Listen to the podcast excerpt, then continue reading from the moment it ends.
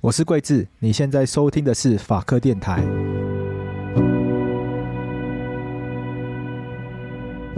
民进党前党工李明哲之前入境中国大陆广东省之后失踪了，到现在已经第五天，家属召开记者会，请政府帮忙找人。再来关心李明哲到底人在哪里？他在三月十九号的时候到中国，但问题是。到现在他已经失踪五天了，他的太太家人都联络不到他。民进党前党工李明哲在失踪之后到现在都音讯全无，他的太太李静瑜已经决定要亲自前往北京来了解状况，营救丈夫。二零一七年三月十九日，李明哲搭乘长荣航空 BR 八零七航班从台北飞往澳门，预计从广东珠海拱北口岸进入中国大陆。但是人从此消失。当时预计要接机的朋友没有见到李明哲，随即告诉李明哲的家属以及他的太太李静瑜。他的太太李静瑜从此展开救援之路。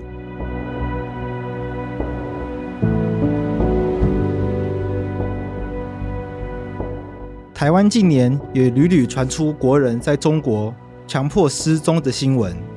今天就让我们透过李明哲现身说法，为我们分享他在中国被消失的那六个月，究竟经历了哪些事情。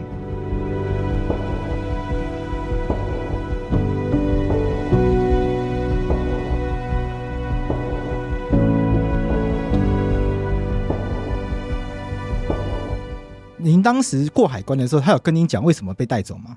没有，带头那个人只是把他的证件给我看，证明他是。呃，中国的国安人员他说你涉嫌犯罪，然后希望你配合我们调查。他只是只是跟我讲这句话，因为通常台湾应该会我们理解的啦，就正常的刑事程序应该至少要告诉你你涉嫌什么犯罪吧？对，那他有告诉你你涉嫌什么样的犯罪？有，那是在他把我把我押解到广州的时候，当时在广州审讯的人有拿给我看一张纸，但是只在我眼前晃一下就过去，我只看到说哦，就李明哲你涉嫌颠覆国家政权。后面就看不清，因为他只是在我眼前晃一下，就说，然后他表跟我表明身份，他们是广州市国安局的这个工作人员，针对我的，他们认为我的犯罪行为，他要做一个审讯。那审讯的过程中，你有大概猜到可能是什么问题吗？大概大概猜得出来，大概判断得出来，因为大概过去长期在网络上面，当然会批评中国的人权。那我也跟一些朋友在私下救助一些捐助、捐钱捐助一些政治犯的家属，嗯，所以我其实大概可以判断得到。您被中国就是逮捕了之后，到受审之前，您经历了个什么样的事情？第一个阶段在广州待了大概两个月，那个是一个正式逮捕以前的一个中国的法律程序，那叫做指定地点限制住居。这个法令在是中国现在广泛用在抓捕政治犯跟外国人的一个处罚。那在指定地点限制住居的时候，这也是外界最不了解的。那像西班牙的这个呃有一个人权组织叫保护卫，是针对指定地点限制住居出了非常多的报告，有中文版，大家可以上网去看。在那个两个月，你被关在一个小房子里面，这个小房子是不见天日的，那有人二十四小时的看守你。然后你看不到任何文字，也不可能看到电视，就是把你单独软禁，也没有会跟你讲话，而且他们被严格禁止告诉你时间。这他们或许有研究过心理学，当一个人丧失对时间掌握的时候，这个人的精神很容易崩溃。所以当时在这两个月里面，我常常陷入一个自我幻想，就是说，诶，我常常会幻想说，诶，我我我可能无期徒刑，然后呃回家回台湾的时候，父母双亡，妻子也不见了，孤苦无依。但是我事实上心里不是这样想，所以我会变成精神上会变成好像李两个李明哲在打架一样，而且那个时候你也没有办法好好睡觉，因为你睡觉常常会在梦里面被惊醒。比方说，我梦到一个很好吃的大餐，我在吃一个大餐，但是梦里有一个声音告诉我说：“李明哲，你在做梦，你在坐牢。”我常常被惊醒，所以人的精神状况会非常的差。而且最重要是一个是政治犯一般来说都很爱讲话，所以在你在被指定地点限制住居的时候，是没有人会没有人可以跟你讲话的。所以你到最后，你可能会有斯德哥尔摩症，就说你会疯狂的期待警察，中国的警察来审讯你，因为那是一个你唯一可以跟人讲话的机会。你会期待他每天都来审讯你，他审讯你两个小时，你可能希望他审讯四个小时。所以后来我们了解，就是我包括我自己的经历，就是说那两个月事实上是我在中国坐牢这五年最痛苦的两个月，因为整个精神濒临崩溃，然后又被威胁，他包括用你的父母的健康威胁你，用各种状况威胁你去认罪，而且当你的精神状况崩溃的时候，你其实会会承认他任何要你承认的罪行。所以，但是我的状况并不算最差的，我只被指定地点住居两个月。在一般的中国政治犯，他可能被指定地点限制住居一年，甚至长达数年。那这是这两个月，那这两个月为什么？就说是我的有一我太太当给了我一些力量，但是我为什么会知道？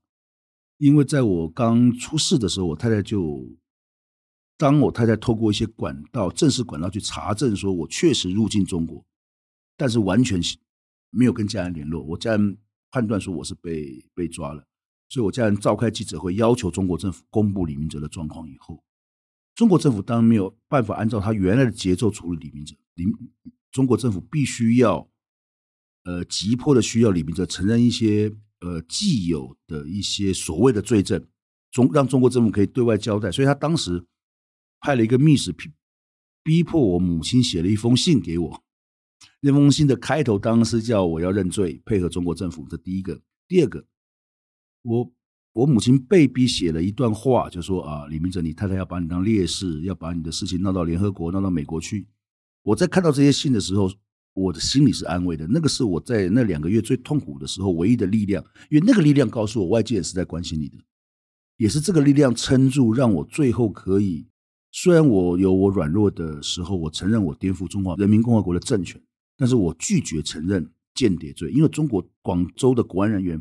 在后面一个半月，一直希望只问我一件事情：李明哲，因为你长期在民进党工作，你有没有拿蔡政府的钱在中国做间谍工作？我当时拒绝承认这个东西，因为颠覆国家政权罪是我个人的问题，但是如果我承认间谍罪，那就是整个国家的问题。所以那封信给了我一些力量，让我可以撑住。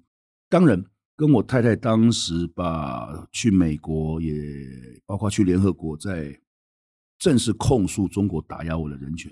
当然，中国政府在处理李明哲的事情上面是有一些忌讳的，所以这些综合的情况加在一起，让我最后可以撑住，没有承认说我没有做过的间谍罪，也不会对台湾政府造成伤害。那这个是我大概在最初的两个月的状最的状况。那后来当然，就我的案子在广州两个月以后，呃，因为我有一个同案是湖南人，所以我的案子被移送到移转到湖南去。在湖南被正式的逮捕，进入看守所，包括后来被审判，然后后来坐牢，所以过两个月才被正式逮捕。对，所以前两个月还不算正式逮捕。对，就他们正式逮捕前会有一个两个月，呃，不一定两个月，会有一段时间，他是要调查，嗯，你够不够，就他们够不够证据逮捕你。但是在这个调查的阶段，他们就会把你软禁起来，关起来。OK，那案件被移到湖南之后，是他就直接进入审理了吗？对。所以就直接一进入到我们台湾理解的这种法庭上面的审理吗？还是当呃当然湖南呃，还是他还是有什么检察官这种？有有有，因为湖南，因为我被正式逮捕以后，他还要开始，就他才是正式的进入所谓的呃办案单位查案的阶段。OK，因为我们这，所以他其实有两段查案的，就是他第一个先要判断要不要逮捕你，他需要一个查案的阶段；第二个他。决定正式逮捕你以后，他还要经历一个办案单位的查案阶段，然后查完觉得说：“哦，你真的有犯罪嫌疑哦。”前面关人关那么久，然后后面才决定赶快来查。对，然后再来查，再来查，还不是办案单位、国安单位查完而已，查完单位还移送给检察院再查一次，才进入起诉审判的阶段。所以我在湖南的看守所又待了。大概大概呃六七个月半呃七个月才正式宣判。对，程序上面，中国的程序上面是这样子。按照我们查到的资料，您是三月十九号被逮捕的。对，那我们查到资料是好像到一直到当年的九月十一号，对，才正式开庭，才正式开庭。然后那个时候好像您太太才知道您原来在湖南，好像在那之前好像都没有消息。依照我们的理解，对对对对对对，我我我我太太当时是她并不知道我来湖南。对，事实上他是，呃，我要开庭的时候，因为是公开开庭，所以当时我太太获准来看我的开庭，来旁听，对，来旁听。所以在检察院这边接受侦讯的时候，侦查的时候，您太太也都还没有消息。对，他都还不确定说我到底在什么地方。那在侦查的这过程中，有经历过什么样的一些状况吗？其实比较起来，其实我我我比较起前两个月来讲，后面的那些侦查都都不重要了。哦，是。其实对对比前面两个月来说，后面那个六七个月的都都已经算是小事了，小儿科。对，都已经算小儿科。那个已经已经都，因为你最少你的精神是恢复正常。是。那那个看守所他的那个状况。是一个什么样的状况？看守所当然我，我我我被，因为我被看的看守所并不是一般的看守所，就是说我被关的看特殊关政治犯、呃，特殊关政治犯跟官员的看守所，所以其实我那个看守所的状况，当然它的硬体设备是比他其他的看守所稍微好一点，但是它是，所以它它不足以说明中国一般看守所的状况啊。我在看守所的状况，那个我要要要特别跟大家讲的。中国它还有分，就是关于什么样的人？所以说，所以我们这个当题外话可以讲，就是中国讲说它是一个无产阶级的国家，要打破阶级。但中国连坐牢都有阶级，中国的看守所都有一般人的坐牢跟官员的坐牢的看守所的待遇是完全不一样。这件事情蛮有趣的，可以跟我们分享一下吗？有可能很多听众是不知道这件事情的。比方说，一个中国的看守所一般来说是地级市管辖，比方说长沙市，嗯，还有一勘、二勘、三勘。地级市是最低阶的吗？呃，不是不是，这第一阶就像我们的呃，要怎么讲？我们的中国的这个中国的是市是，中国的是直辖市跟省是同一级，然后再下去就地级市。OK，所以第二级就第二级第二级，比如说长沙市，它就是地级市。那我被关的看守所是省直接湖南省直接管辖的唯一一个看守所，哦，湖南省看守所。那他当然的的。的的看守所的待遇就好一点，省立的概念，省立的，当然他所谓的好一点，是他比较符合法令规范啊，并不是说他有很多特权。以台湾来讲的话，是省立，不是县立的。对，就是它是省立的看守所是比较，因为毕竟是省唯一的看守所，所以它整个看守所的规定就。符合他的法律规定，他的法律法和法律规定，看守所应该有什么，他就有什么。但是如果是地级市的看守所的话，那个状况就非常的差。讲起来，我要先声明，我我并没有被关进那种看守所，我只是，所以我后面讲的是是只是人家别人转述的。他可能十六七个一间，然后每天可能吃这个这个白菜青白菜汤这样子，呃，生活条件非常差的一个状况。是这个是我当然我我并没有被关过那种看守所，我我并不知道。但是我比如省的看守所，他可能是。四五个人一间，那它还有一些你可以放风的一些场地，那吃的东西也没有像一般看守所这么差，但他这这个只是符合他的法律规定的的的的的，的看守所，所以在算是符合他们自己的标准。对对对对对对，符合他们自己的法律标准。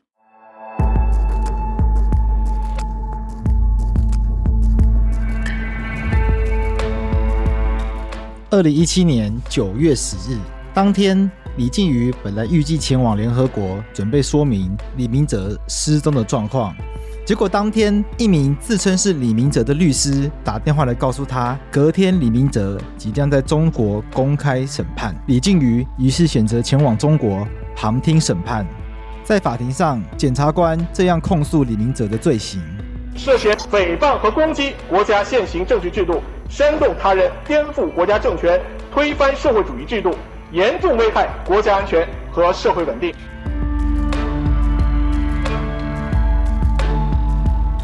二零一七年十一月二十八号，李明哲的案件由中国湖南省岳阳市中级人民法院宣判。彭宇华、李明哲到案后，均能如实供述自己的罪行，并当庭认罪悔罪，依法可以从轻处罚。被告人彭宇华犯颠覆国家政权罪，判处有期徒刑七年，剥夺政治权利两年。被告人李明哲犯颠覆国家政权罪，判处有期徒刑五年，剥夺政治权利两年。被告人李明哲是否服从判决？是否上诉？服从判决，不上诉。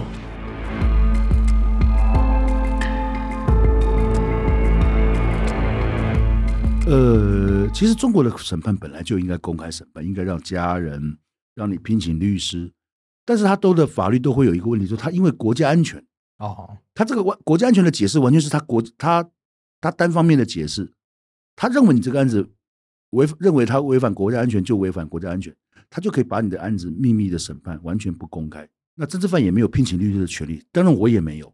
是，所以我名义上有两个律师，但是事实上那两个律师都不是我聘请，是中国官方帮我聘请的这个律师，然后逼我签同意书的聘请的律师。这两个律师也不是帮我辩护，他们只是控制我的的言论。他们有跟你讨论吗？有，他们怎么跟你讨论？大概问一下你的案情，就简单问一下。这这部分方便跟大家分享吗？还是这部分会影响到？对，可能还是对岸中国这边朋友的一些安慰，但我我可能有一些姓名，我可能不方是是是不方便讲。那当第一个是，呃，因为我们当时用中国的这个网络，虽然我人在台湾，但是用中国的微信或者 QQ 跟一些中国朋友，当然我们会在网络上面讨论这个民主的价值或者是中国的现状。那直接讨论这些，当然会批评到中国共产党的一党专政的这些问题。那我们也，我当时也觉得有一些政治犯的家属，因为我当然知道我们是台湾人，是外人，我们并不是中国人。嗯，那中国的民主当然要中国人自己努力，但是基于普世价值的这个原则，我觉得当我有一些力量的时候，我可以帮助一些中国政治犯的家属有一些呃，能过一些基本的生活。因为中国跟台湾早期一样，就说呃，政府在抓捕政治犯的时候，他不会讲说这个政治犯是因为言论被抓。他会讲这个政治犯是犯了很多道德性的错误，包括台湾以前会讲美岛事件的政治犯是江洋大盗，那中国会用一些道德性的罪名来污蔑这些政治犯。那这些政治犯的家属，他在他的工作可能都会都会丧失，他的子女在念书的时候，这个会被学校被当众的侮辱。那我们为了帮他，中国这样做是为了吓阻更多的人来参与这个。这个讨论民主的这个这个行动，那我们当就当觉得说，哎，我们有一点金钱可以捐助这些政治犯的家属，让这些政治犯的家属能够过一些基本的生活。那最重要的是，是希望透过我们这样的行为，让很多中国人知道，这些政治犯不是在做一个坏事，不是坏人。为什么？因为中国有一句俗话，这个没有莫名其妙的爱，也没有莫名其妙的恨。如果中国政府宣扬这些政治犯是做了伤天害理的事情，那为什么会有这么多人，陌生人不要帮助他的家属？其实我们这样做，当然除了帮助家属生活，也希望突破一些中国对媒体的垄断。嗯，那您是怎么认识到这些政治犯的家属的？就是因为毕竟两岸，我理解你的意思。对，因为毕竟两岸是有一段距离的嘛。对，那当然是因为呃，其实一个起源大概在应该是马英九先生当总统的时候，第一任的时候。当时有很多的这个中国政治犯的家属逃到美国，他们会来台湾陈情，哦，就是来台湾陈情，陈情，陈情什么事情？因为当时马英九时代是一个两岸这个交流很频繁的时候，嗯，那有很多官员来，中国的官员来台湾参访，那这些政治犯的家属都希望台湾比照美国，通过一些规定，就是说禁止中国一些严重违反人权的官员能够入境台湾。那他们来的时候也，也也也也会讲到他们在家人在中国的事事情，那就会听到他们讲说，这个他们的家人被禁止，他他已经长达一年数年看不到自己的家人，而这个事实上是中国政府违反他自己的法律的。那这些让我觉得听到很像台湾的过去白色恐怖的政治受难者家属的遭遇，那人会有一个同情心。会有好奇感，会有同情心，想去了解中国这个地方到底发生了什么事情。所以当时开始用中国的微博，用了微博以后，当然你就会在微博上面认识一些中国人，就慢慢开始了这个就做政治犯家属的救助跟一些讨论民主的这些事情。您大概做这个救助中国政治犯家属的这个工作，您大概做了多久？大概三四年有。所以在这件事发生之前，对对对对对对对对对。在这之前，您就有去到中国。见他们吗？对，之前大概每一年我们在做救助的时候，大概每一年或者一段时间，我们会固定去一次，会探视一下一些受捐的家属。因为因为中国曾经发生一个很骇人听闻的事情，就说呃，我们捐助给某一个家属，大概捐助了快一年，偶然的机会，我们一个朋友去他家探访他，才发现我们过去捐助他的钱，他一毛都没收到。为什么？怎么会觉得你是直接？汇钱到他的账户？对对对，当然透过，当然不是我从台湾汇，是中国的朋友这样汇。那我们才发现一个很很可悲的问题，这个人的的提款卡竟然被当地的警察没收，而当地的警察没收了他的提款卡，还还不准他伸张，而且威胁他说：“你如果伸张，我就让你跟你先生关在一起。”所以，我们还可以有这种事情，这这真的发生这种事情。所以我们发现，我们不能光做捐钱的事情，对于一些受捐的对象，我们必须要定期去看他的状况，所以一定要见到他本人才有办法，对，真的帮他才有办法和和了解说他的提款卡有没有被没收，有没有他有没有被威胁，我们才了解这个状况。嗯那时候我们发生了发现了这个情况，我们发现不对，我们必须要常常去看看这些受捐的家属。所以我，我大概前几年就会开始，有的时候一年去一次，有的时候一年去两次，这样去去大概看一下。所以，您去中国主要的目的就是去探视这些家属。对对对，跟当然还有一些就是看一下这个我们一起做捐助的伙伴，因为我们毕竟都是在网络上认识的。你你你要做就捐助这个事情，最好还是有一些当面的交流会比较好一点。所以我当然也会看一下我们这些朋友。那您觉得这样的行为会被认定被他们讲成是颠覆国家政权，在一个威权的，因为有一些台湾人会这样觉得说，您要选择当有嗯，我我我就讲比较直接好，有有一些台湾的舆论会认为，您既然选择要当烈士的话，就要知道这是个有风险的行为，你会怎么看这样的一个言论？因为你既然知道他是威权，我理我完全理解你的，对，你知道他是威权，完全理解你的，啊，他们是他们眼皮下面，我懂我懂，非常的第一个。我不要用我说的话，我用我在二零一七年被抓以后，中国给我的判决书来回答你这个问题。好，中国给我的判决书上登记载了李明哲做的所有的他认为的罪行。嗯，你要注意，里面当然有我在台湾的发表，虽然我是用中国的网络，但中国的网络全世界的人都可以用的言论，这是第一个。那在捐助这方面，你会发现这个判决书里面没有一个东西。讲到我在捐，我们在做捐助政治犯这个事情，所以您最后被判刑的理由跟捐助政治犯完全无关。为什么？这个当然呃跟这个审判的公开审判有关系，因为我们在做捐助的时候，因为中国在二零一六年通过了慈善法，它对于民间的捐助有一定的规定，就说你非经官方同意不得公开募款，所以我们当时其实用了一些。方法去回避掉这个慈善法，就说跟台湾的公开劝募很像。对，就是我们要公开，我们没有一个固定的账户。我们一般会觉得说，你做这种捐助，一定是大家把钱捐到一个账户去，然后谁要要捐助给谁，从这个账户里面出去。因为如果是这样做的话，第一个，这个账户很容易被中国封封掉；第二个，以法律层面来讲，的确违反中国的慈善法。所以我们做了一件事情，就是说。假设今天有十个人愿意捐一个月捐款一百块，有一个人需要一千块，我们会通知这十个人，你们分别把你们的一百块汇到这个人的账户。虽所以，虽然我们在做政治犯家属的捐助，但是从明面上看起来，他完全是一个人跟人之间，而且是两个没有犯罪的人之间的汇款。如果中国把单纯人跟人之间的汇款当做犯罪的话，这个是他他没有办法对。对全世界交代，这个是一个笑话。对，所以，但是我要讲的是，如果我今天不是公开审判，因为我在做捐助所有的事情，在我在被审讯的过程当中都问的非常多，这个东西绝对有可能变成我的罪行，因为他不公开审判，对，他不用对外面外界交代，所以因为他公开审判。虽然这个公开审判只是部分，就是一天十四个小时的审讯，他只是把部分两三个小时、四五个小时的这个审讯的片段放到网络上面，但是他为了要这样做，他当然不能让他起诉李明哲的理由变得太可笑，所以我捐助我们捐助犯政政治犯家属这件事情，最后在判决书上完全没有呈现，就是因为很简单，他不能把一个单纯人跟人之间的汇款当做犯罪。OK。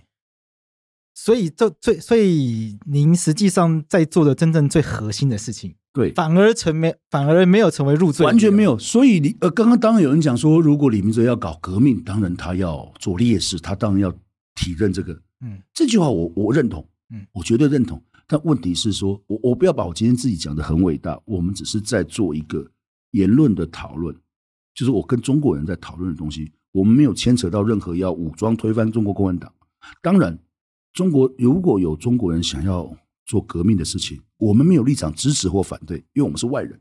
是，但是这个是一个一个民主的进程是可以讨论的。共中国共产党应该是可以批评的，所以我想我做的任何的事情，我觉得是符合这个人权的标准。我们可以知道您你们讨论的什么东西吗？会当然会批评中国的这个一党一党专政，嗯，当然会做这个批评。当然，但是有一个问题我们要考虑，就是第一个，呃，就算你完全依照共产党的法律好了，我并不是我不承认我们是中国人，我也不承认台湾是中国的一部分。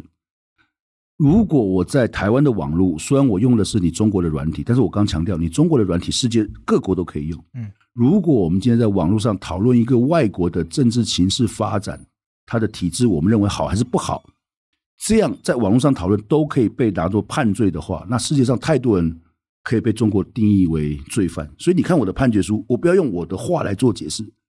你如果要看我的判决书，我可以给你们，包括任何人，我今天在这边公开讲，任何人。需要这个判决书都可以跟我要，因为网络上找不到吗？对，网络上找不到，你都可以跟我要。嗯，然后你来了，哎，法白，你 都可以跟我要，这个没有，我这个我绝对都愿意提供。这个我蛮需要的。对，这个没有问题，这个没有问题。我的判决书上，判决书上写到李明哲做了什么事情，写到李明哲做的所有的事情，就是在网络上批评共产党。他甚至因为他要判我颠覆国家政权，需要一个正式的组织。他到最后把一个网络的聊天群，就跟我们今天用赖一样，赖的一个聊天群，当做一个颠覆中华人民共和国的正式组织，分工明确、组织清楚的一个正式的组织。说我我们用这个网络聊天群颠覆中华人民共和国政权，然后把我们在网络上讲的话当做颠覆国家政权的依据。我我觉得那个。当那个判决书公开，而里面判决书里面，我唯一做了一件事情，是我实际在中国社会做的事情是什么？就是因为我每年会去中国探访政治犯，探探访一些政治犯的家属，跟我们的朋友。那我会跟一些朋友一起吃饭，我们在吃饭的时候批评共产党，这是我唯一一个判决书上登载我在中国社会做的事情。那如果这样的行为叫做颠覆国家政权，我觉得这个这个事情是可受公平。我我很有自信说。依照中国给我的判决书，都可以受任何人的公平。然后，如果你要问审判的事情，我大概可以讲，包括说，第一个，在审判的过程当中，我不被允许讲话。他们直接跟你说不可以讲话，是谁？那个他们是谁？呃，湖南湖呃长沙市的国安局，国安局的人员跟你说，对他直接跟我说，李明哲，你你出庭如果讲话的话，会对你很很不利，你的判刑可能会很重。所以你最好的方法就是全部交给你的律师讲话。你你你只要写一篇，他们当时就逼我写一篇认罪认罪书，就说你只要念一篇认罪书就好，剩下的所有的话让律师帮你讲。我不被允许讲话，这最最最，而且在开庭前，呃，开庭完审，呃，开庭完第一次开庭完要宣判前，曾经发生两件很好玩的事情。第一件事情，开了不止一次庭。呃，就开一次庭，然后第二次所谓的开庭就是宣判。OK，对对对对对对。然后发生两个件很好笑的事情，就是说我的律师曾经就来跟我讲过，说李明哲，你有可能会被关在赤山监狱。OK，就说其实我还没被判罪，对，也还没发监，他就可以跟我讲，因为中国的发监他们要做公，如果照他们的规定的话是要做这个电脑筛选，就是看你把看你分到哪个监狱。嗯，但是我的律师所谓的律师就已经告诉我，你会被关在赤山监狱。第二件事情，在宣判前，呃，办案办我案子的国安单位、起诉我的检察单位、法庭的法官跟所谓的他们帮我聘请的律师，这四家就一起来看守所看我，然后在我的前面，这四家一起告诉我说：“李明哲，你要认罪。”律师跟国安单位一起来看你，律师、国安单位、检察单位、法官、法官、法官。所以这表示什么？就中在在中国审判这种政治案件是没有所谓律师辩护或者是司法中立的事情，因为他的法官跟他的办案单位、国安单位跟检察单位跟你的律师是一起的，他们是一个团队。OK，对，所以你就可以理解所谓的中国的所谓的法治是什么状况。所以这一切其实是就是就好像一个安排好的，就好像一个演戏一样，像舞台剧一样，就好像一个演戏一样。事实上很好玩，就是说。在在这个正式开庭前，中国有一个叫准备庭，就是说他要所有人都到场，然后把这个当天开庭的程序演练一遍，他们叫准备庭。那事实上，在准备庭上面发生了一些蛮有意思的事情。这个演练是说，呃模拟一遍吗？完全照审判的程序走一遍。哦，因为台湾的准备庭是确认双方接下来要辩论的重点。对对对对，它不是这种嘛？对对，中国不是，中国是完全照开庭的程序流程走一遍，走完所有的程序，就跟演戏要排演一样。其实是排演庭。对，所以事实上，在这个排演的过程当中，律师会告诉这个办案的检察院说：“你这个证据，比方说，呃，里面有一份当时我用 QQ 的聊天记录的这个中国国安单位。”把这些聊天记录调出来的这些资料，律师会提醒这个检察院说：“你这个法律规定调这些资料要有公证第三人在场，你这个调的这个程序好像没有公证第三人签名。”那他这个他这样的说法是要叫中国的检察院回去补正程序吗？就你会发现，这个这个事情真的是一个排戏，但是就算排就算是排戏。也看得出来，这个审判的很多的荒谬，包括说我这个所有的律师，他他一直在跟检察单位讲一个问题，是说你们把一个网络的聊天群当做一个颠覆国家的政权的组织，是很难让人信服的。排练的时候，律师提醒，对，或我当然我不知道我的律师律师所谓的我的律师是提醒，还是他良心发现，觉得看不下去了。他提出来，他们都一提出来一个很严重的一个怀疑，就是说，你检中国的就湖南的检察院怎么可以把一个网络的聊天群当做一个颠覆国家政权的组织？当然了，这些话在正式开庭的时候都看不到，但是你可以看出我的案子的判决书的很多的荒谬性。所以我，所以我当时太太拿我的，呃，当时我很多外国的 NGO 看过我的这个开庭跟我的判决书以后，都讲一句话说，这个判决书不是李明哲的判决书。是中国打压言论自由的判决书，因为它可以荒谬到把一个网络的聊天群群当做颠覆国家政权的组织。中华人民共和国有这么虚弱吗？一个网络的聊天群就可以颠覆？其实这看得出来，当专制的政权要安安安罪于人的时候，他什么都讲得出来。他什么都可以，他什么都可以解释啊。他什么都，我说我刚刚讲嘛，我如果在台湾，台湾的法院把你你你赖的一个聊天群当做是你左手推翻政府的证据。我相信百分之九十九点九的台湾人没有办法接受这个，你不可能接受这个事情。因为在台湾现在遇到的问题是，组织犯罪条例很难构成。就台湾现在大家的困境是要怎么去修法，让组织犯罪条例不要这么难构成。就在中国现在反过来，一个 LINE 的聊天群，一个 QQ 聊天群，就已经可以成为一个颠覆政权。我相信，我相信今天很多人在台湾，很多人在网络上面，在聊天群，包括用在 YouTube 上。批评民进党政府吧，这非常多，一打开都一大堆啊。那台湾人认为这种事情叫做颠覆国家政权吗？我相信百分之九十九点九不会接受这种事情是颠覆国家政权嘛。但是他在中国是确实发生的，所以你的判决书后来没有公开，是他他还不想给我，他不给，因为我在呃判决当日他是把判决书给我了，嗯。但是过了一个礼拜，我要移送到监狱，正式收监的时候，我在进入监狱的时候。他就把我的判决书收走了，而且我在出狱的时候，我一直跟他要，他拒绝给我，一直到我上飞机回台湾前一天晚上，我还在逼他们把判决书给我，后来他们才勉强把我的判决书的银本给我了。所以你拿到的还是银本，银本我还没有拿到我的正本，甚至后来我回台湾问我家人，我家人也没拿到正本啊，我家人也没拿到我的判决书啊。您太太不是有去旁听吗？那他没有拿到，对，他他没有拿到，没有给我给太太给我太太我的判决书啊。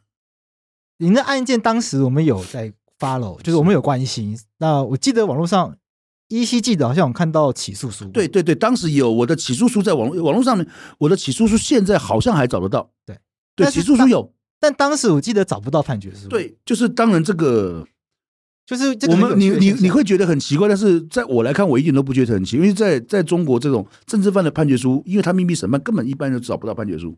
因为这个判决书，你可以看出很多笑话嘛。就是说，我相信今天我把我的判决书真的在台湾全面的公开，我相信大部分的台湾人会觉得那个判决书是个笑话。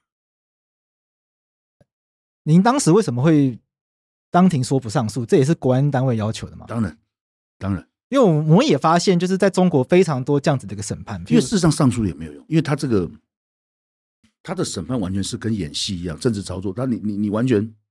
你上诉完全得不到任何的效果，那当然他们也也也也不希望你上诉，所以甚至国安人员跟我讲说：“你你知不知道这个法官有准备两个判决书啊？真的、哦，当场有准备两个判。当场是他国安人员跟我讲，就是说，如果你当庭认罪或不认罪，你的判决书会不一样。所以不认罪的话，会是一个很重的。对，但这不知道是真还是假的。对，这这当然不，这当然不知道。”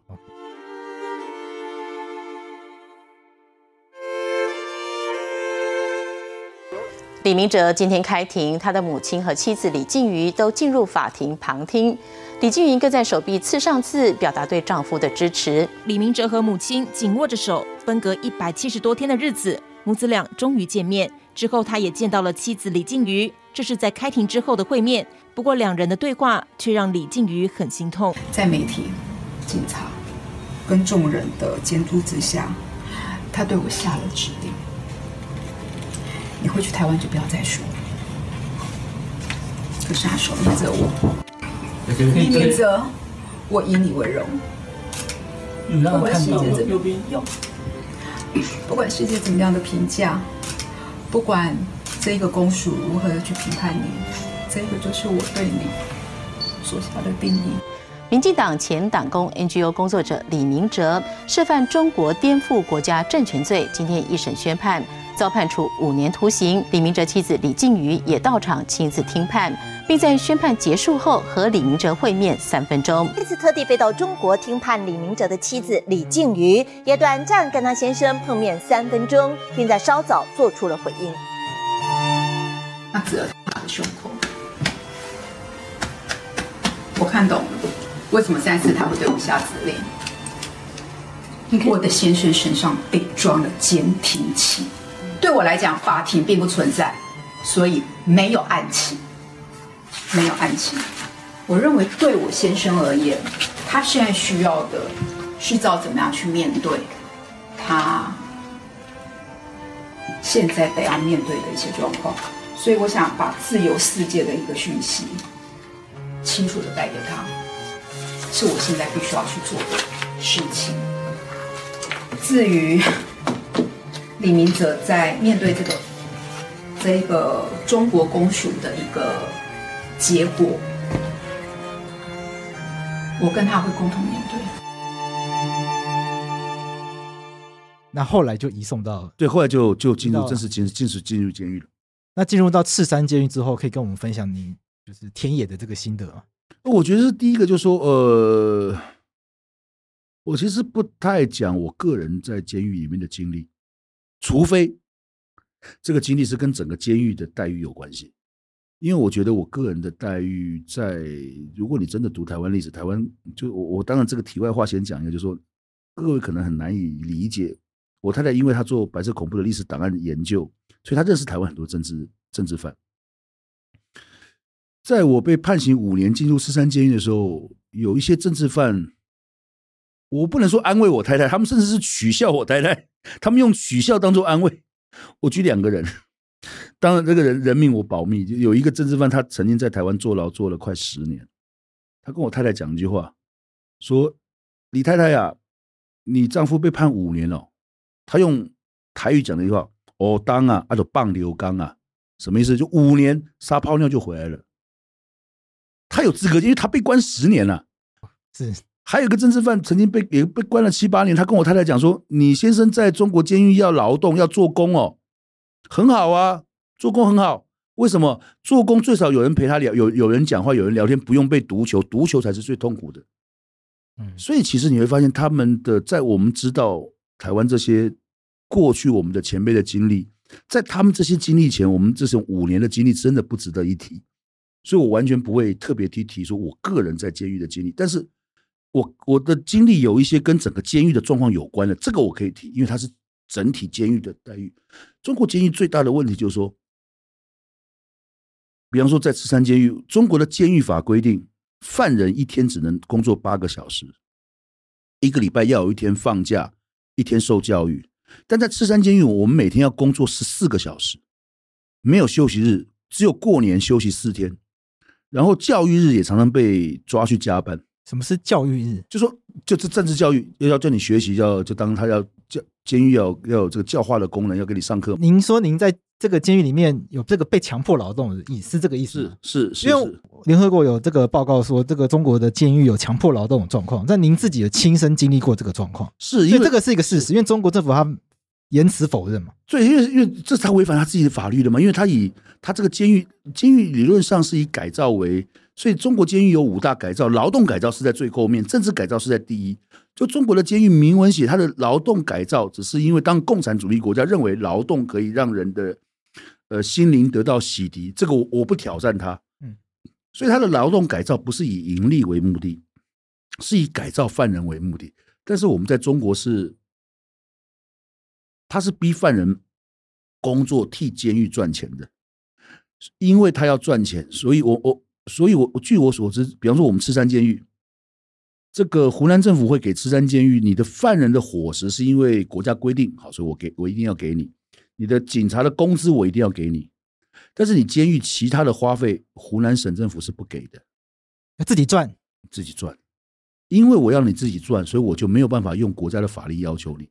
那你要叫监狱自己赚，监狱能怎么做？他只能压迫犯人嘛。嗯，所以监狱他的劳动会违反他的劳动监狱的监狱法，监狱法规定八小时，他为什么要搞十几个小时？因为他要钱嘛，所以犯人变成赚钱的工具了嘛，包括。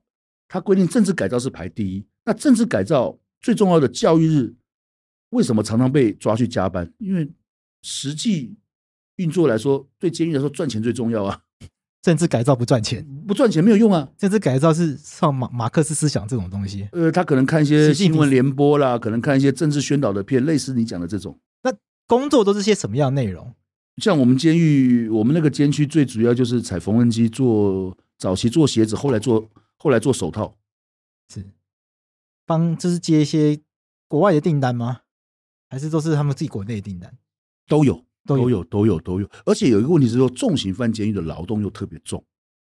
哦，为什么？因为很简单嘛。你算是重刑犯吗？呃，对我，我被关的监狱是重刑犯，所以跟我关在一起最多就是两种人：嗯、第一个暴力犯罪，第二个毒贩贩毒。哦，对，所以都是大概都无期死缓，甚至。二十几年的刑期是几乎都是，哎，您才五年，这样跟他们比起来算对对，有落差的。当然后来他们把很多政治犯都关在那个地方啊。当然我没有碰过其他政治犯，但政治犯很多都关在赤山监狱。那听说您被要求不可以跟其他人讲话，这个是事实吗？呃，就一开始的时候，我刚去的时候，他们其实是没有这么严格，就是，比方说有人跟我讲话，他们会去问说，哎，你跟李明哲讲什么？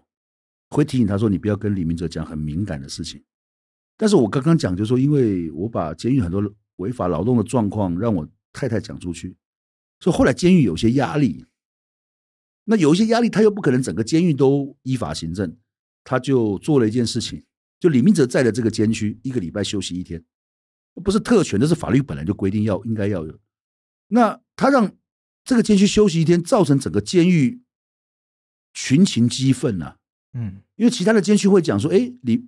就我在七监区嘛，七监区又不是劳动效益特别好，为什么他们可以多休息一天？因为在监狱里面休息是最重要的事情，天大地大的事情。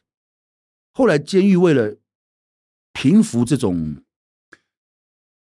其他监区的这个怒气了，嗯，他就透过他的警察系统讲，因为李明哲的那个七监区有一个人叫台湾人叫李明哲，他的太太一天到晚在外面颠覆呃这个攻击恶意攻击共产党跟政府。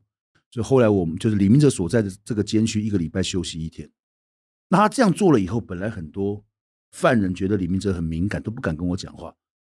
但是后来他们发现不对啊，李明哲在我们这个监区给我们很多好处啊，所以他们很愿意跟我聊天，很愿意跟我了解我李明哲到底做了什么事情。嗯，其实后来监狱有点受不了，觉得说我在监狱太活跃了，因为透过这些聊天的过程，我其实会跟他们聊一些台湾的例子，呃，台湾的狱政或者台湾的司法审判，让他们知道说。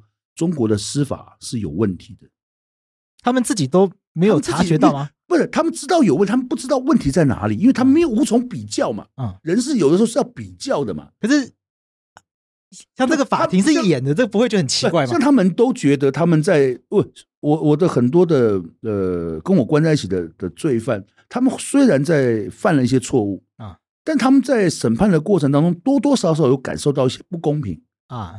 但他以前他知道不公平，但是他不知道问题在哪里。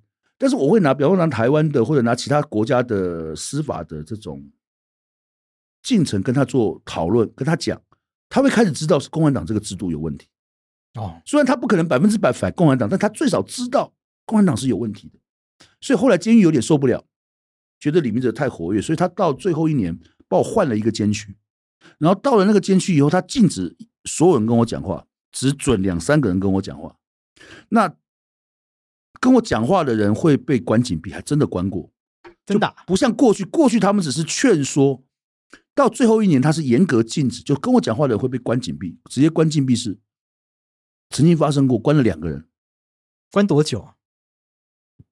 大概都关了大概快一个月吧。哇，跟你讲话就关一个月？呃，好像这个我不敢确定，他们一定关多久，但好像关了一个月。我我当然这个这个时间是我听说的，我不敢百分之百肯定，但是关禁闭是确定的，把你当。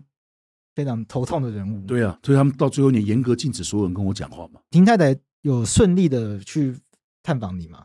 有，我刚刚讲的，他申请十次，可能准个一两次，但是还是有一些机会来探探视。当然，后来在二零二零年疫情开始的时候，就没有办法来探访探探视了，也没办法打电话。对对对对，我打电话是一开始就不行，嗯，打个电话是他们从来都不准我打电话，嗯，当他们用一个理由就说，呃，他们。因为我关的地方叫元江嘛，就元江的电信局发了一个函到慈山监狱说，哎，这个李明哲是台湾人，我们没有办法查核他的身份，所以我们没有办法给他给他办电话卡。那我就讲的很好笑啊，一个你如果宣称台湾是你的一部分，那我应该也是中华人民共和国公民啊。一个中华人民共和国公民经过你的审判，还进入你的监牢，你竟然告诉我你你无法查核他的身份，你确定你关的是李明哲吗？这很奇怪啊！对，所以他只是用一个理由，他只是随便，所以你会发现，他有他宣称台湾是中国的一部分，但在他实际执行里面，他根本没有办法执行。所以他当然用这个理由做做，只是一个搪塞的理由。他实际上是不想让我跟我家人通电话。嗯，所以我我刚刚要特别强调说，他当然因为我太太跟很多 NGO 的做法，他当然保在我的事件当中，他有部分的依法行政，但他还是剥夺了很我很多合法的的权益，像打电话就是一个。我我们在网络上有看到，就是赤山监狱曾经发过公告，就是说您太太因为公开发表的言论与事实严重不符，有碍您的改造，所以暂停会见三个月。这个是什么样的一个事？这是一个什么样的状况？这个只是因为我把监狱里面实际劳动的状况告诉我太太，我太太去外面讲，就是您刚刚讲的这个部分。对对对对，就是我刚跟你讲的的的内容，他们就不能接受。对。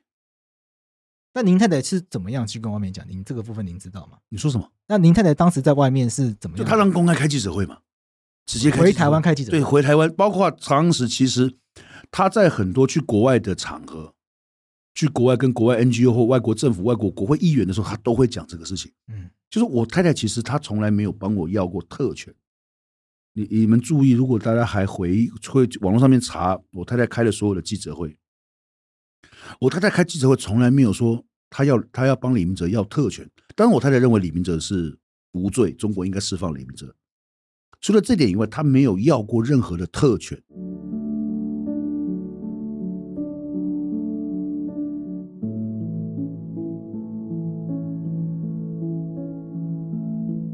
李建瑜走出机场，前一天探视被关押在湖南赤山监狱的丈夫李建瑜说，他隔着玻璃与李明哲通话了三十分钟。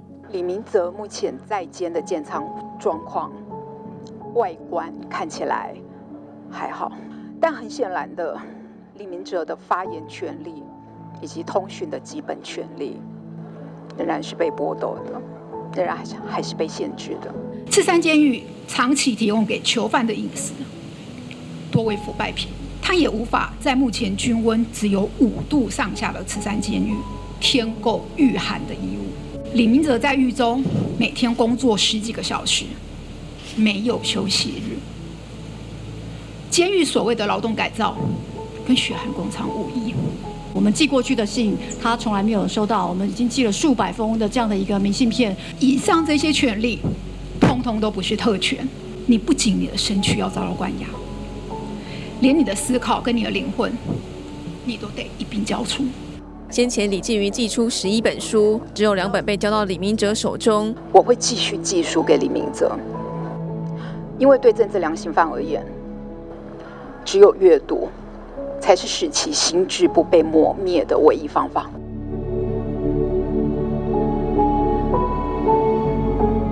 他都只是讲一句话：中国政府是一个大国，中国政府认为自己是依法行政。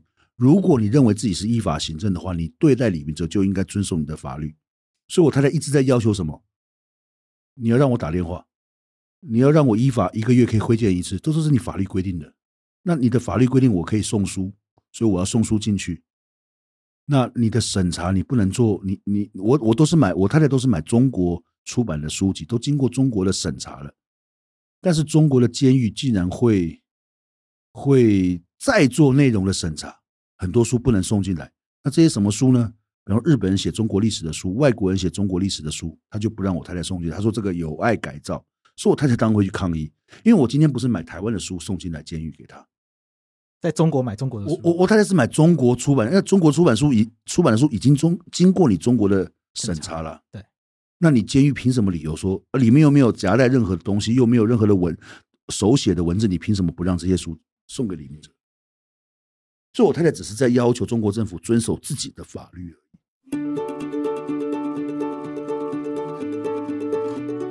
因为这一次跟李明哲的访问比较长，所以我们在这一集讨论他从逮捕到审判，一路到在监狱受刑的这一路的心路历程。在下一集，我们会跟李明哲讨论他是否认同他太太李净瑜的救援方式，以及他在这一路中他如何看待中国的法治系统。在今天节目最后，我有留下个彩蛋，记得要听到最后哦。那我们下次再见，拜拜。